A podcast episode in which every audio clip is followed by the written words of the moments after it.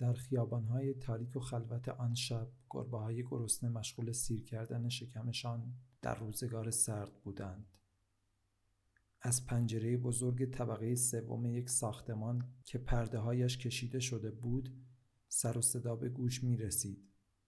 دو نفر به صورت فیزیکی درگیر شده بودند. هر دو زن به نظر می آمدند. مریم با یقه پیراهن پاره شده به معصومه که آسینش پاره شده بود با صدای بلند گفت دیگه هیچ کدوم از شماها نمی‌تونید جلومو بگیرید. تعلم که جراحی اصلی تغییر جنسیت رو انجام ندادم چون پول نداشتم. به خاطر آبروی شما نبوده. چهره مریم شبیه کوره آهنگری شده بود. موهای بلند رنگی، لبهای بزرگ شده، صدای مردان زنانه، بالاتنه زنانه و پایینتنه مردانه داشت. در آن سوی نشیمن پیرمرد و پیرزنی بر روی مبل نزدیک آشپزخانه نشسته بودند. معصومه به عنوان فرزند بزرگ خانواده ایستاده در حالی که با انگشت تهدید می کرد گفت مجتبا اگه فکر کردی می‌تونی غیرقانونی جراحی پایین تنه رو انجام بدی و اسم تو به مریم تغییر بدی کور خوندی ما آبرو داریم پیرمرد اخبار تلویزیون را نگاه می‌کرد انگار نه انگار فرزندانش مشغول دعوا کردند هستند فرزند آخر خانواده مهدی ساکت بر روی مبل کنار در ورودی نشسته بود و در حالی که ناخونش را می جوید و پایش مدام تکان می خورد به خاطر دوری از دعوا با موبایلش موزیک گوش می‌داد. پیرزن بلند شد و به طرف آشپزخانه رفت. مریم تهمانده انرژیش را در صدایش جمع کرد و گفت اگه آبرو براتون مهم بود نمیذاشتین در 6 سالگی اون اتفاق وحشتناک برام بیفته و الان بخوام جنسیتم رو تغییر بدم. بدنش مثل یخ سرد و موهایش سیخ شده بود. به نظر اتفاق وحشتناکی در گذشته می آمد. معصومه با شنیدن عبارت اتفاق وحشتناک شیش سالگی عقب رفت و ساکت بر روی مبل نشست. پیرمرد هم چانهش را روی اسایش گذاشت و به کف نشیمن خیره شد. ادامه داد من 22 سالمه. دوازده سال از جنسیت واقعیم زجر می‌کشم. در طول این سالها خودم کار کردم و با قرض و بدبختی تونستم جراحی صورت و بالا تنم انجام بدم. لبها و زبان مریم مثل بیابانی که در انتظار بارانی باشد ترک خورده بود. رد پای آرایش دخترانه که سالها برایش زحمت کشیده بود بعد از اشک فراوان همچنان به چشم می‌خورد. در حالی که تنها در وسط نشیمن نشسته بود ناگهان در آن سرما گرمای آغوشی را احساس کرد. چیزی نبود جز آغوش مادر. لیوانی که به خاطر لرزش دستش تا نصف آب بود را به مریم داد تا بنوشد و توان ادامه مسیرش را داشته باشد.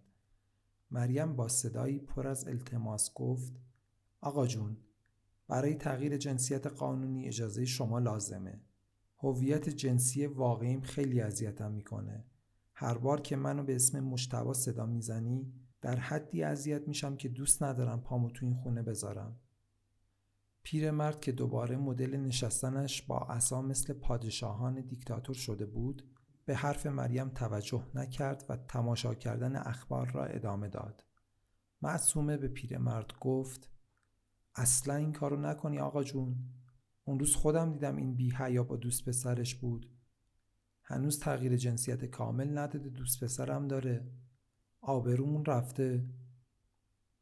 اشک از چشمان مریم جاری شد و گفت سالهاست که حق انتخابم ازم گرفتین. هر شب به خاطر این مسئله تو این خونه دعواست. اثراتش رو رو مهدیه نمی بینید مهدیه در حالی که خودش را با موبایل سرگرم کرده بود و پایش را به شدت تکان می‌داد دیگر ناخونی برای جویدنش در میان ده انگشت دستش نمانده بود. پیرزن مریم را بغل کرد و به او دستمال داد که اشکهایش را پاک کند. بعد از اینکه گریهش بند آمد گفت آقا جون ازتون خواهش می‌کنم یه بار پیش روانپزشک بریم که ببینیم چرا من از جنسیت واقعی متنفرم و می‌خوام تغییر جنسیت بدم. پیرمرد اسای قدرت و اخبار دیدنش را رها نمی کرد. در حالی که پیرزن بلند شد و به طرف پیرمرد می‌رفت گفت مرد چقدر تو یه دنده ای مریم یا مشتبا چه فرقی برا ما داره هر کدوم باشه بچه‌مونه چه پسر چه دختر بازانو دردش به طرف جای خود رفت و روی مبل نشست و گفت سالهاست این تفلک از جنسیت واقعی خودش اذیت میشه. عصا را از دست پیرمرد گرفت و ادامه داد من تو مریم و معصومه میریم پیش روانپزشک.